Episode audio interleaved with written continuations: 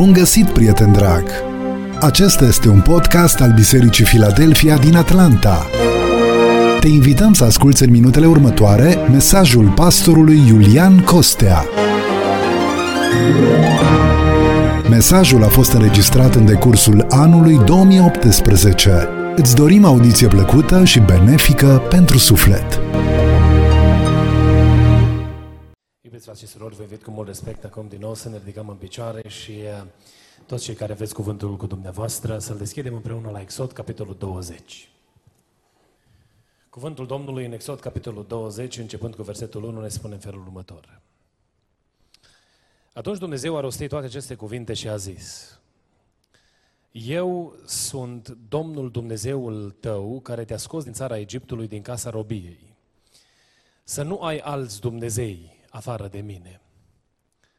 Să nu-ți faci chip cioplit, nici vreo înfățișare a lucrurilor care sunt sus în ceruri sau jos pe pământ, sau în apele mai de jos decât pământul. Să nu te închini înaintea lor și să nu le slujești.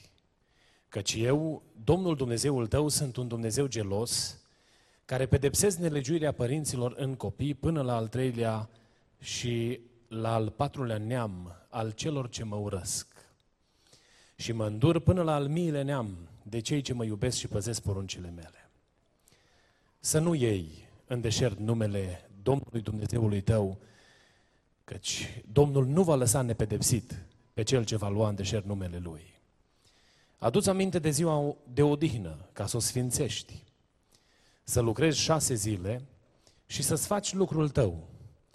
Dar ziua a 7-a este ziua de odihnă închinată Domnului Dumnezeului tău. Să nu faci nicio lucrare în ea, nici tu, nici fiul tău, nici fiica ta, nici robul tău, nici roaba ta, nici vita ta, nici străinul care este în casa ta. Căci în 6 zile a făcut Domnul cerurile, pământul și marea și tot ce este în ele, iar în ziua a 7-a s-a odihnit. De aceea a binecuvântat Domnul ziua de odihnă și a sfințit-o. Cinstește pe tatăl tău și pe mama ta, pentru ca să ți se lungească zilele în țara pe care ți-o dă Domnul Dumnezeul tău. Să nu ucizi, să nu prea curvești, să nu furi, să nu mărturisești strâmb împotriva aproapelui tău, să nu poftești casa aproapelui tău, să nu poftești nevasta aproapelui tău, nici robul lui, nici roaba lui, nici boul lui, nici măgarul lui, nici vreun alt lucru care este al aproapelui tău. Amin. Până aici cuvântul Domnului, vă invit cu respect să vă reașezați. Nu de mult am încheiat o serie de mesaje intitulată Biruitor, aici la Biserica Filadelfia. Și în timpul acelei serii de mesaje am prezentat înaintea dumneavoastră inima lui Dumnezeu, dorința pe care o are Dumnezeu pentru fiecare dintre noi, și anume să fim biruitori. Asta vrea Dumnezeu pentru viața noastră. Dumnezeu, atunci când ne-a lansat provocarea de a lucra împreună cu El, ne-a chemat cu gândul binecuvântării, cu gândul răsplătirii.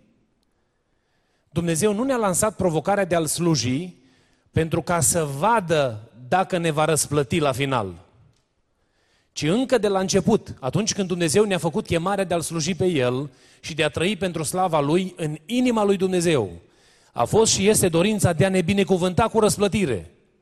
Dumnezeu nu ne-a luat în probă, în test, să vadă cum o să decurgă lucrurile și pe parcurs va hotărî dacă ne răsplătește sau nu. Ci de la capul locului, dorința lui Dumnezeu a fost să ne răsplătească și este să ne răsplătească. Asta vrea Dumnezeu. Se întâmplă adesea că unii dintre noi, datorită neatenției, datorită neîncrederii noastre în chemarea și promisiunile lui Dumnezeu, alunecăm și ne pierdem pe drum. Am întâlnit mulți care și-au pierdut răsplata.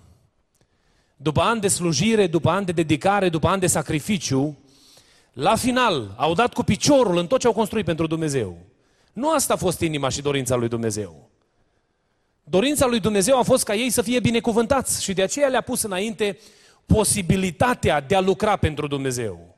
Pentru că Dumnezeu nu se joacă cu noi. Lui Dumnezeu nu-i face plăcere să ne vadă chinuindu-ne. Știți de unde știu lucrul ăsta? Pentru că El, știind din ce suntem făcuți, ne-a dat resurse.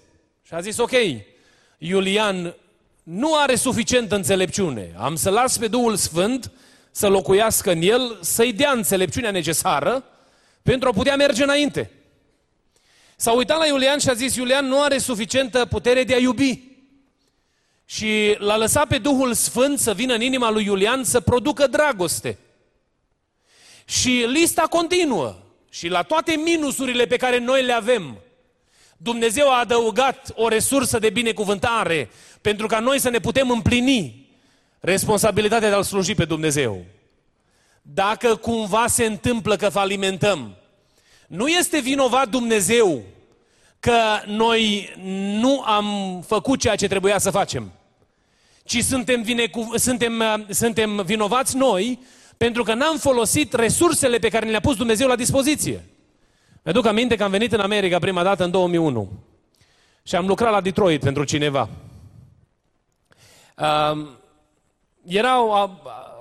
S-a construit o casă, când s-a gătat casa, trebuia făcută grading, nivelat tot frumos și pus topsoil și după aia pusă iarbă peste pământul acela.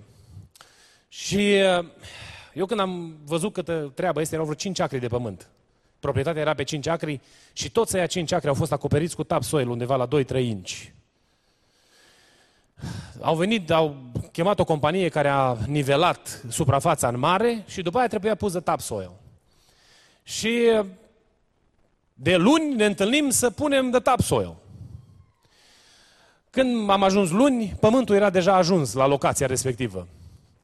Nu știu câte rabe din alea mari. Eu nu văzusem în România rabe așa mari. Când am văzut rabele alea că nu se mai terminau și au lăsat niște mormane mari de pământ acolo, aici, colo, pe proprietate, și de acum pământul ăla trebuia împrăștiat. Și mă uit la fratele cu care lucram, sau pentru care lucram, și îl întreb cum cărăm pământul. Și îmi zice, cu roaba.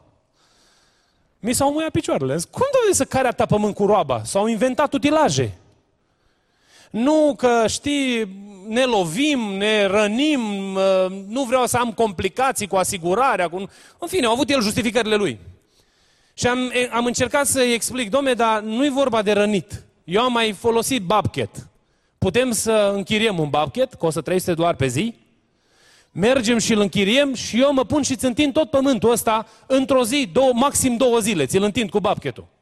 Și el zice, nu, că știi, scump, cum să plătim $600 să închiriem 2 zile o mașină de asta? Eu transpiram când am auzit, cum să care atâta pământ cu roaba? Felicia știe că ea mă ducea dimineața la lucru și mă lua de acolo. Și până la urmă ne-am apucat cu roaba. Au durat vreo 2 săptămâni jumătate, cărasem cu roabe cu nemiluita, căram peste 140 de roabe în fiecare zi. Le număram, că eu eram singur. Puneam cu lopata, încărcam, cară cu roaba. Când a venit ziua plății, mă plătea cu 800 pe săptămână. Mi-a dat $1,600. Că am cărat pământul ăla. Și atunci când mi-a dat banii, am zis, nu mai bine îmi dădeai 600 și mă plăteai o zi de lucru, sau 2 zile de lucru, și ieșai la jumătate. Și munca ți era gata mai repede. Lasă că nu știi tu. Noi știi, dar... Ei bine, cam așa arătăm noi uneori, când ne cheamă Dumnezeu să facem ceva și apucându-ne de lucrul lui Dumnezeu, ignorăm resursele pe care le-a pus Dumnezeu la dispoziție. Vreau să încep să iubesc pe frați cu iubirea mea. Și pun eforturi în a mi-arăta iubirea și dragostea asta frățească devine o povară. Și de fiecare dată mă duc înaintea Domnului și spun, Domnului, Doamne, dacă n-aș fi pocăit, eu nu l-aș iubi pe ăsta. Pentru că mă chinui prin eforturile mele. Mai mult decât atât, ne cheamă Dumnezeu să facem anumite lucrări. Și spunem, las că o să pun eu și o să dreg eu și o să fac eu, cu înțelepciunea mea, cu resursele pe care le am eu. Și zice Dumnezeu, dar eu am și înțelepciune și resurse pentru tine. De ce nu vrei să le folosești? Pentru că va fi bine de tine și de viața ta. Și când începem și ne apucăm la cărat cu roaba, din punct de vedere simbolic, bineînțeles, în mod simbolic, ne apucăm la cărat cu roaba în ogorul lui Dumnezeu, știți ce se întâmplă? Începem și spunem Domnului: Doamne, nu mai pot, Doamne, așa de greu-i, Doamne, așa de mare povară am, Doamne. Și zice Domnul: du-te, Doamne, ia babchetul, că cu ăla se face repede treabă. Ți l-am pus la dispoziție. Ei bine, plecând de la ideea de biruință, Domnul mi-a pus pe inimă să aduc înaintea dumneavoastră o serie de mesaje din cele 10 porunci. Pentru că cele 10 porunci stau la fundația, la temelia umblării noastre cu Dumnezeu și ne garantează biruința. Sunt uneltele, resursele lui Dumnezeu pentru ca noi să avem o viață de biruință. Atunci când ne gândim la porunci, întotdeauna în mintea noastră vine ideea: Domne, reguli, reguli, reguli. Și dacă ceva nu ne place nouă oamenilor, sunt regulile. Le ținem, că sunt amenzi, că dacă n-ar fi amenzi, by the way, de ce ne uităm să vedem? E radar sau e poliția? Și atunci calc un pic mai tare, nu? Pentru că știu că e posibilitatea de a încălca regula de care nu-mi place. A fost cineva din România la noi și a zis: Domne, la voi e tare complicat, în Germania e fain, că în Germania e banda aia unde conduci cu cât vrei. Nu-i regulă pe banda aia, dai, Domne, să meargă. Ne deranjează regulile și în natura noastră omenească avem repulsie, reținere la reguli. Și atunci când ne uităm la regulile sau la legea lui Dumnezeu, uneori avem aceeași tendință. Să vedem legea lui Dumnezeu ca pe o povară, să vedem legea lui Dumnezeu ca pe ceva obositor, ca pe ceva care ne deranjează, nu ne place. Aș vrea să vă invit în această serie de mesaje să ne uităm la legea lui Dumnezeu un pic diferit. Și să vedem că legea lui Dumnezeu, în legea lui Dumnezeu este viață, este binecuvântare, este desfătare, este o abundență a bunătății și binecuvântării lui Dumnezeu. Și atunci când noi împlinim legea lui Dumnezeu, viața noastră este încărcată, plină de binecuvântarea lui Dumnezeu. Lăudați să fie numele Domnului. Am să aduc în seara aceasta înaintea dumneavoastră câteva motive pentru care noi ar trebui să ascultăm de legile lui Dumnezeu sau de legea lui Dumnezeu. Ne vom uita la cele 10 porunci. Dar dacă ne vom uita la ele ca la un set de reguli, nu facem nimic altceva decât să ne împotmolim pe drum. Și să ne doară. Vi-am spus eu și cu altă ocazie că cei doi creștini care erau la masă și a venit și a întrebat servitorul: vă servesc cu un pahar de vin? Și ăsta a zis: nu, că conduc. Nu că conduci, Domne, nu consumăm vin pentru că avem convingerea că băuturile alcoolice nu fac bine omului și cuvântul lui Dumnezeu spune clar să stăm departe de consumul de băuturi alcoolice pentru că ne afectează rațiunea și ne determină să facem lucruri care sunt o urăciune înaintea lui Dumnezeu. Eu dacă mă uit la legea lui Dumnezeu și spun: eu nu fac cu tare lucru că așa vrea Dumnezeu și dacă așa au zis Dumnezeu, nu... Imaginați-mă cum ar fi să mă duc într-o zi la Felicia, să-i spun: dragă, tu ești singura femeie din viața mea, nu pentru că te iubesc și țin la tine, ci pentru că așa scrie în cele 10 porunci și nu pot să-mi permit să calc cele 10 porunci. Aș dormi în garaj, nu? Ea mică de satură, e hotărâtă. Sau să vin la dumneavoastră și să vă spun: frate Ilie, eu nu te mint. Pentru că așa scrie acolo, să nu minți. Dar dacă aș avea ocazia și n-ar scrie... Cât timp ar rămâne prieten cu mine, fratele Ilie, nu? Sau dacă aș spune alte lucruri care sunt scrise aici. Păi eu nu le fac pentru că așa spune Dumnezeu, dar dacă n-ar scrie, le-aș împlini numai decât. Noi când ne uităm la legea lui Dumnezeu, noi nu trebuie să o vedem ca pe o constrângere, ci trebuie să o vedem ca pe o binecuvântare, ca pe o șansă, ca pe o oportunitate. Iată 3 argumente pe care le găsesc în cuvântul lui Dumnezeu cu privire la faptul că Dumnezeu are dreptul să dea porunci și legi. Și poruncile și legile lui Dumnezeu sunt intenționate pentru binele nostru, nu pentru constrângerea sau limitarea noastră. Primul dintre ele, Dumnezeu are dreptul de a face reguli. El are dreptul să facă reguli. De ce are Dumnezeu dreptul să facă reguli? Putem să mergem pe următorul slide. De ce are Dumnezeu dreptul de a face reguli? Știți de ce? Pentru că este Creatorul. El a creat toate lucrurile pe care noi le vedem. Într-o zi, pe marginea drumului era o mașină Ford stricată și șoferul se chinuia să o repare.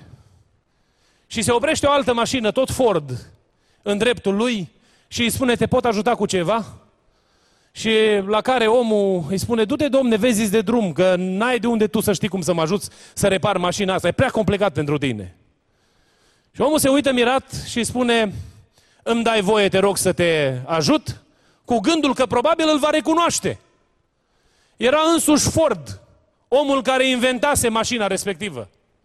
Și se uită la omul ăsta și îi spune, domne, eu știu fiecare șurub din mașina asta. În spatele mașinii acesteia stă conceptul, gândirea pe care am primit-o în suflet. Și știu fiecare lucru care se găsește în automobilul ăsta. Eu sunt cel mai îndreptățit să te ajut. Când omul neajutorat și-a dat seama cu cine are de-a face, l-a lăsat să pună mâna pe mașină. Și a reușit să plece după ce a fost rezolvată problema. Iubiții mei, atunci când ne gândim la legi, la reguli, știm toți și acceptăm că Dumnezeu a creat toate lucrurile pe care noi le vedem. He is the creator.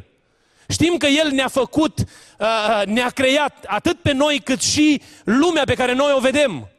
Și aceasta îi dă dreptul lui Dumnezeu să creeze reguli. Dacă Dumnezeu face o regulă, o face pentru că El vede, știe, cunoaște prin abilitatea, natura Lui de creator, ceea ce nu cunoaștem și nu știm noi. Dacă am putea să așezăm în mintea și în inima noastră adevărul că atunci când ne uităm la cuvântul lui Dumnezeu, Dumnezeu când a scris cartea asta, a scris-o din perspectiva autorului, perspectiva creatorului. Și El știe ce este cel mai bine pentru noi. Cunosc frați și avem și în biserică, frați care lucrează în domeniul ingineriei, care călătoresc dintr-o parte în alta, ca să învețe pe alții cum să folosească mașina pe care au creat-o ei, pe care au inventat-o ei, pe care au pus-o ei împreună. Noi avem nevoie de legile, regulile Creatorului. Pentru că Creatorul este singurul în măsură să facă reguli competente, legi competente. Biblia ne spune în cuvântul Domnului, în Psalmul 24, versetul 1, că El ne-a creat, ai Lui suntem. Apoi dacă ne uităm în Tit, capitolul 2, versetul 13 și 14, Dumnezeu are dreptul să facă reguli. Știți de ce? Pentru că ne-a răscumpărat. Fiecare dintre cei care suntem aici, L-am primit pe Domnul Iisus ca mântuitor în viața noastră și L-am mărturisit într-o zi ca Domn. Dar aceasta a fost posibilă datorită jertfei de la Calvar. Iisus Hristos a părăsit slava cerului, a venit pe pământul acesta și a murit pentru noi și păcatele noastre. Pentru că în felul acesta să plătească în fața dreptății lui Dumnezeu prețul vinovăției noastre. Dreptatea lui Dumnezeu zicea moarte și în dreptul lui Iulian scria moarte. Și a venit Iisus Hristos și a zis, ok, mor eu pentru El, pentru ca El să aibă viață. Și în momentul în care El a murit pentru ca eu să am viață, eu oricum trebuia să mor. Faptul că trăiesc, îi datorez viața Lui. Viața mea nu mai este a mea, ci e viața Lui. Nu mai trăiesc pentru mine, ci trăiesc pentru El. Nu mai trăiesc pentru interesele mele, ci trăiesc pentru interesele împărăției Lui. Nu mai trăiesc pentru a-mi construi un nume și un imperiu în lumea asta, ci trăiesc pentru a glorifica numele Lui și a lucra la extinderea împărăției Sale. Ori El când m-a răscumpărat, am devenit a Lui și dacă îi aparțin, El are dreptul să facă anumite reguli pentru funcționarea mea. Nu este o pledoarie pentru libertatea lui Dumnezeu de a face reguli, ci este descoperirea înțelepciunii lui Dumnezeu. Pentru că uneori noi ne uităm la Dumnezeu ca și un Dumnezeu care ne bate cu bâta și de multe ori mă deranjez când întâlnesc oameni care nu-L cunosc pe Dumnezeu și văd cât de limitată este gândirea lor. Și vin și spun, nu, Doamne, ce să fac? Să vin la biserică? Numai să învăț ce n-am voie să fac? Nu, biserica, sub îndrumarea cuvântului lui Dumnezeu și în ascultare de cuvântul acesta perfect, aduce lumină în viața omului pentru ca noi să știm ce să facem. Pentru că de atâtea ori am făcut ce am crezut noi și nu a ieșit bine. Am făcut ce am știut noi și n-a ieșit bine. Aud oameni care spun, eu am să-mi iau viața în propriile mâini, să te ferească Dumnezeu, ca viața să ajungă în mâinile tale. Lasă-o acolo unde e în siguranță, în mâinile Creatorului tău. Pentru că El îți aduce binecuvântare, lăudat să fie numele Lui. El are dreptul să facă reguli pentru că El ne-a răscumpărat. Ne uităm mai departe.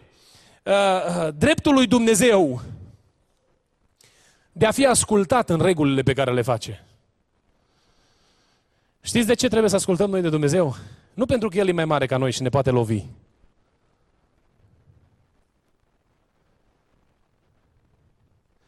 Ca și cap de familie am responsabilitatea de a pune anumite rânduieli în casă, nu? Dar nu mă simt bine dacă copiii mei mă ascultă numai pentru că am mușchii mai mari decât ei. Sau numai pentru că greutatea corpului e mai mare decât a lor și mâna e mai mare. N-aș dormi liniștit noaptea să știu că copiii mă ascultă numai pentru că n-au altă opțiune, pentru că ar lua bătaie.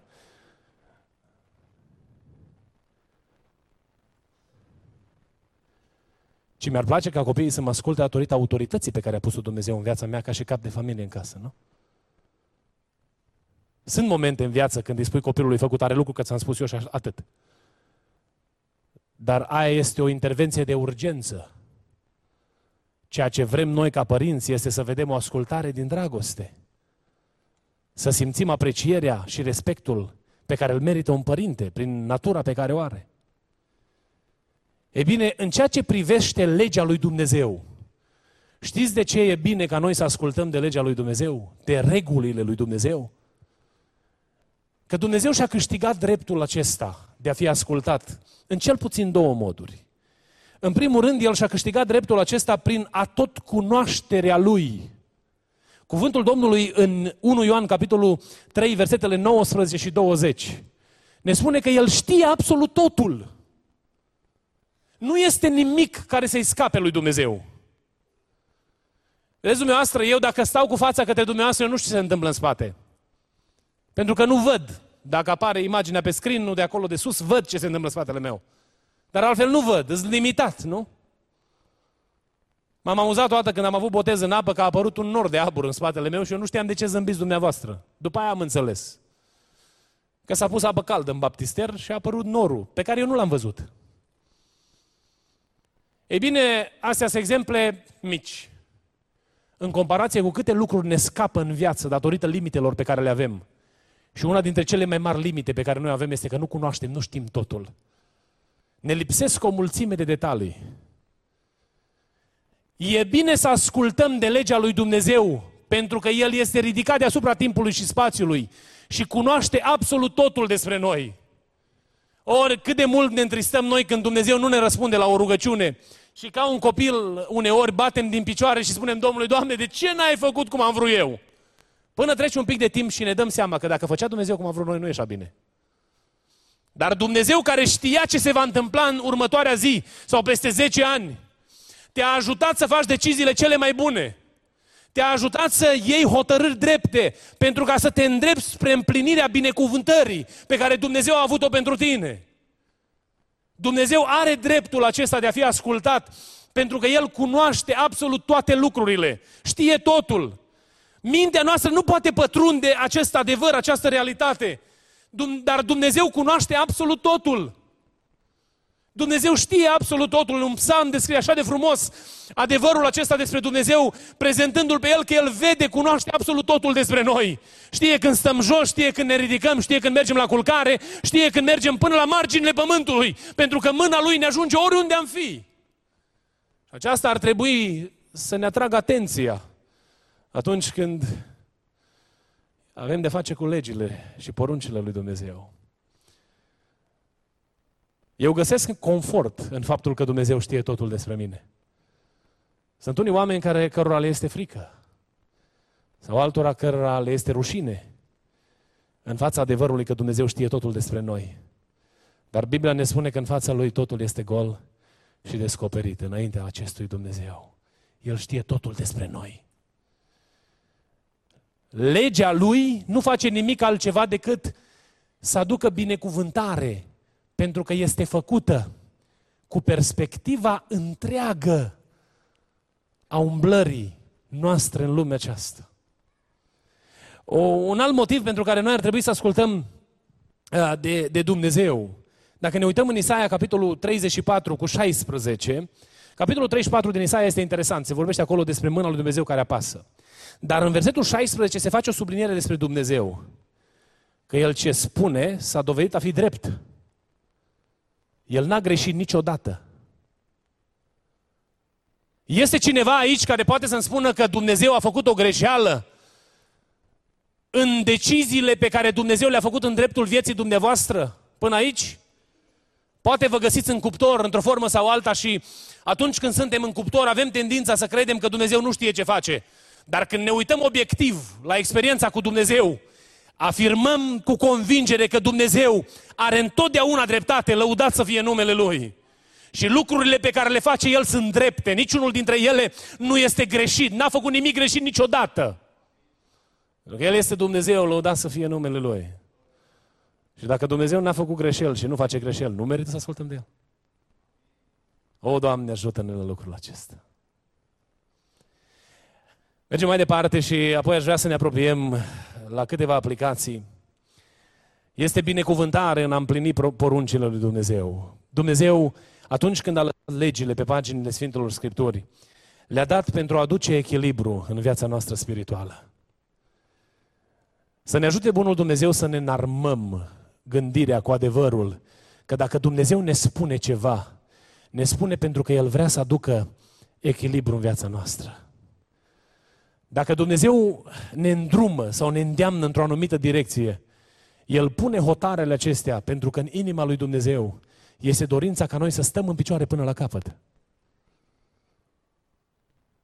Apostolul Pavel scria Corintenilor: astfel, dar cine crede că stă în picioare să ia seama, dar să nu cadă.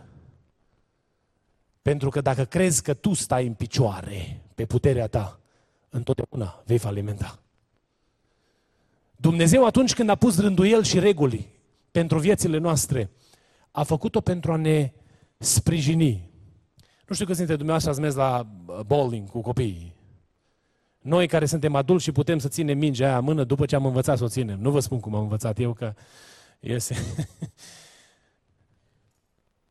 Dar când vine rândul copilului să dea, se ridică două gărdulețe pe margine, ca mingea să nu cadă, sau bila aia să nu cadă în șanț. Pentru ca copilului să-i creeze curajul de sine că poate. Niciun copil la o anumită vârstă nu poate da direct, neînvățat, neobișnuit și să obțină performanță, ci are nevoie de gărdulețe. Ne urcăm pe anumite piscuri înalte sau anumite obiective turistice. Nu de mult am fost într-un loc unde era la o înălțime mare un balcon. Și în jurul balconului era un gard de protecție, pentru ca nu cumva să alunece vreunul dintre noi, să cadă de la înălțimea aia mare jos. Ei bine, asta face Dumnezeu cu regulile Lui. Ne îngrădește pentru a ne binecuvânta. Asta e ce vrea Dumnezeu. Dorința lui Dumnezeu este că atunci când noi suntem expuși pericolului de a cădea, de a falimenta, să pună lângă noi un sprijin pentru ca noi să putem să stăm în picioare până la capăt. Un alt lucru pe care îl găsim în cuvântul lui Dumnezeu este că prin împlinirea poruncilor Lui noi avem garantată intrarea în Împărăția lui Dumnezeu. Noi toți care umblăm pe calea credinței vrem cerul, nu? De-aia urmăm calea pocăinței. Pentru că vrem ca într-o zi să ajungem în Împărăția lui Dumnezeu. Nu cred că este cineva aici care spune: nu, eu m-am gândit așa, e bine să fii cu prieteni și de aia merg toată ziua la biserică. Nu, în inima noastră este dorința ca după ce se gata toate lucrurile în lumea aceasta, să mergem să fim pentru totdeauna cu Domnul. Asta e ce vrem.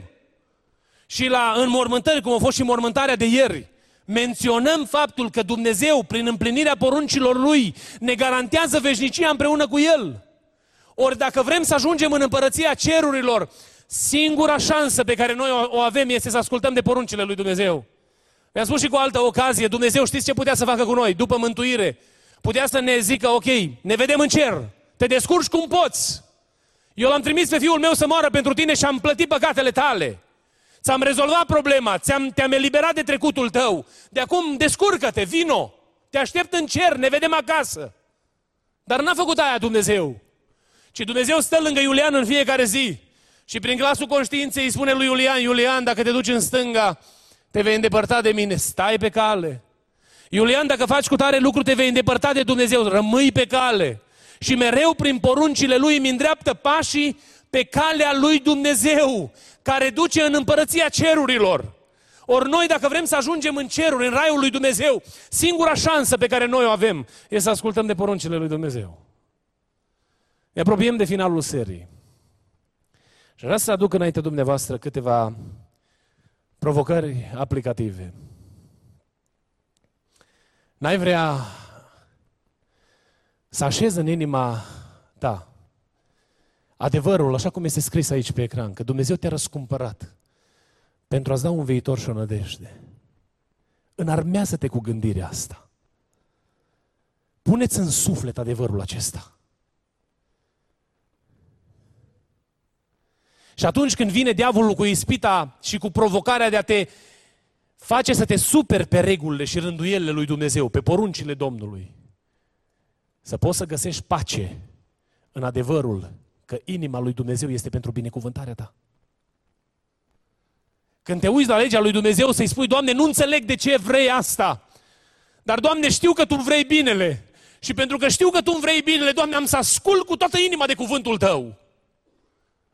Când mă uit la legea lui Dumnezeu, mă gândesc la inima pe care El o are pentru mine și mă gândesc că El atât de mult i-a păsat de soarta mea eternă, încât într-o zi L-a trimis pe Iisus Hristos, Fiul Său, să moară pentru păcatele mele și să-mi dea posibilitatea să ajung în cer.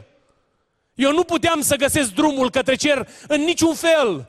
Și a venit Iisus Hristos, Fiul Său, și mi-a arătat calea mântuirii. M-a luat de mână, m-a spălat bine de mizeria păcatului care era peste mine. Și m-a luat de mână și umblă cu mine în fiecare zi, pentru că într-o zi să pot să ajung la the finish line, să ajung la linia de sosire și să pot să aud cuvintele: vin o slugă bună. Îmi doresc asta și știu că se va întâmpla. Știu că atunci când se vor termina lucrurile lumea asta, voi merge să fiu acasă cu Domnul. Nu bazat pe ceea ce sunt și pot eu, ci bazat pe cine este și poate El. Lăudat să fie numele Lui. Înarmează-te cu gândirea că Dumnezeu îți vrea binele. Atunci când Dumnezeu îți vorbește într-un fel sau altul, nu te simți restricționat, ci gândește-te: Dumnezeu îmi vrea binele. Noi nu mai suntem copii. Copiii, da, copiilor le spunem: tu știi că tati și mami îți vrea binele. Și când aud, cred că astea sunt cele mai complicate cuvinte pe care le aude un copil. Se uită la noi așa mirați: you don't know anything. Yes, I do. De ce uneori suntem și noi ca niște copii? Atunci când ne uităm la legea lui Dumnezeu, ne simțim că Dumnezeu nu știe ce vrea. Haideți ca niște oameni maturi, care am înțeles calea mântuirii, să acceptăm că Dumnezeu ne vrea binele. Să nu ne uităm la legea lui Dumnezeu, la cuvântul lui Dumnezeu, la poruncile Lui. Vom auzi lucruri grele în seria asta de mesaje. Și vreau să fim pregătiți, că o să fie bumpy road. Lucruri care nu se vorbesc de obicei în biserică. Lucruri pe care le ocolim, că ne este greu să le mai pomenim, să nu deranjăm pe cineva. N-ați vrea să ne înarmăm cu gândirea asta, că dacă a fost scrisă în cartea lui Dumnezeu legea asta, a fost scrisă pentru binele nostru. Și că Dumnezeu vrea binele nostru. Dacă cumva ai o atitudine copilărească față de legea lui Dumnezeu și te deranjează, te simți, Doamne, prea restricționat de porunci, roagă-L pe Dumnezeu să pregătească inima ta și să-ți dea putere să stai în ascultare, pentru că El îți vrea binele. Dumnezeu niciodată n-a vrut răul cuiva.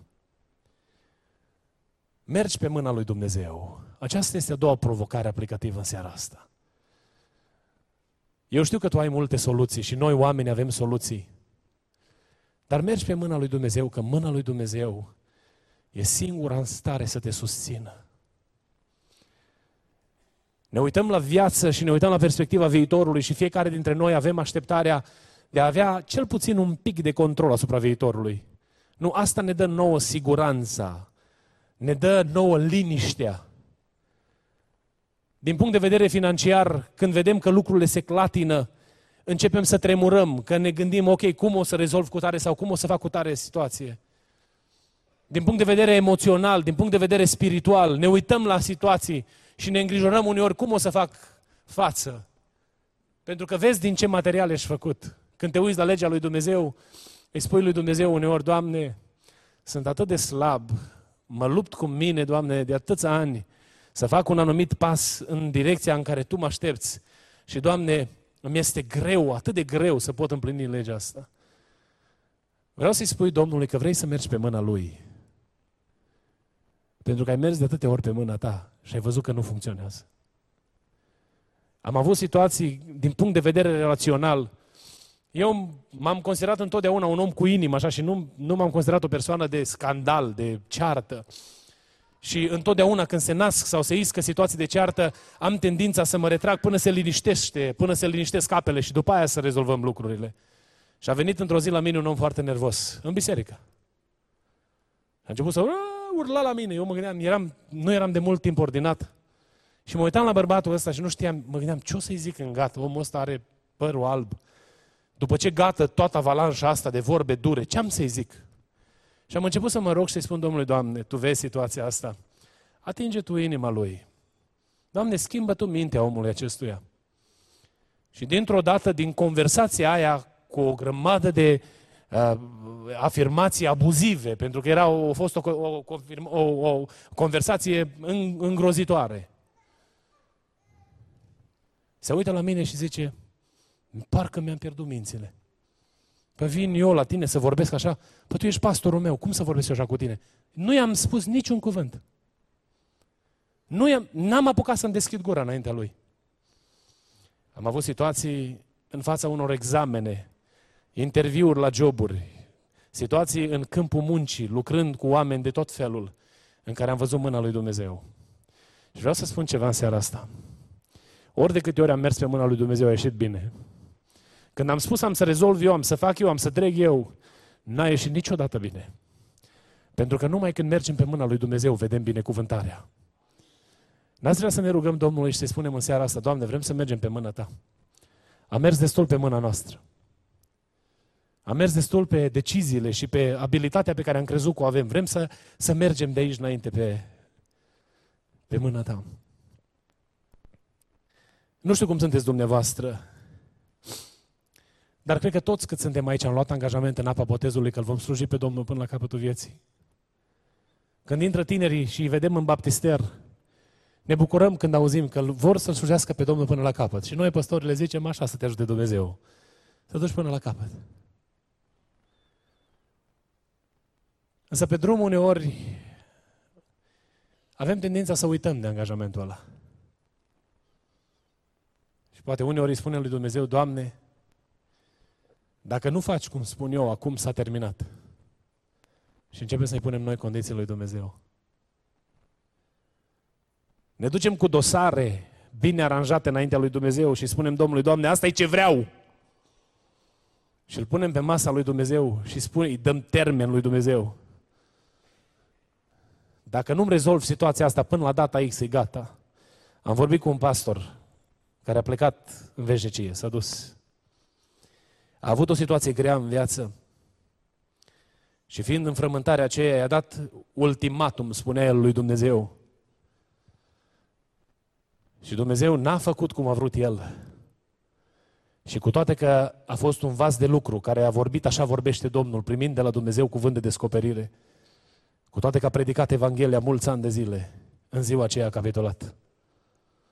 Eu l-am întâlnit după 8 ani de zile și stătea în scaunul din dreapta al mașinii mele și spunea, Iulian, niciodată să nu-i dai ultimatum lui Dumnezeu.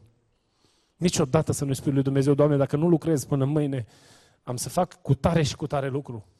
Și tu întotdeauna când te duci la Dumnezeu, du-te și spune-i Domnului, Doamne, am să fac tot ce îmi vei spune. Am să ascult de Tine. Când nimic nu face sens, nu-i spune tu Domnului ce trebuie El să facă, ci du-te la Domnul și spune-i Domnului, Doamne, ce să fac? În situația asta, cum vrei să mă comport? Cum vrei să reacționez? Firea noastră ne spune uneori, dacă vei face asta, te vei simți bine și ai minciuna diavolului. Du-te în prezența Domnului și spune-i Domnului, Doamne, sunt gata să ascult de Tine. Vreau să ascult cuvântul Tău și știu că cuvântul Tău îmi va da binecuvântare. Haideți să ne ridicăm în picioare. Timpul aproape a trecut, nu știu dacă grupul de laude e pregătit să cântăm. Vreau să cântăm o cântare înaintea lui Dumnezeu și în timpul acestei cântări să-i spunem Domnului că Dorința noastră este să ne închinăm Lui. Că înțelegem că El vrea binele nostru. Că înțelegem că soarta noastră îl preocupă și că dorința Lui este să ne binecuvinteze. Să-i spunem lui Dumnezeu că vrem să mergem pe mâna Lui, nu pe mâna noastră. Că vrem să căutăm sfatul Lui, nu ideile noastre. Pentru că suntem gata să ascultăm de El. Ce ne-ar folosi dacă Dumnezeu ne spune ce trebuie să facem și noi nu suntem gata să facem asta? M-am rugat odată Domnului și am cerut Domnului un cuvânt cu privire la o anumită situație și Domnul mi-a spus clar: Iulian, trebuie să faci asta, asta, asta și asta. Și a trecut o perioadă și m-am dus iar înaintea Domnului și am zis: Doamne, dar nu merge. Și Domnul mi-a zis: dar nu ți-am spus să faci asta și asta? Și m-am smerit înaintea lui Dumnezeu și am zis: Doamne, iartă-mă, că am venit la Tine să văd ce ai de spus, dar n-am fost gata să ascult de cuvântul Tău. Am venit la Tine ca să mă informez, dar n-am fost gata să capitulez în fața voii Tale și să Te las pe Tine să mergi înainte.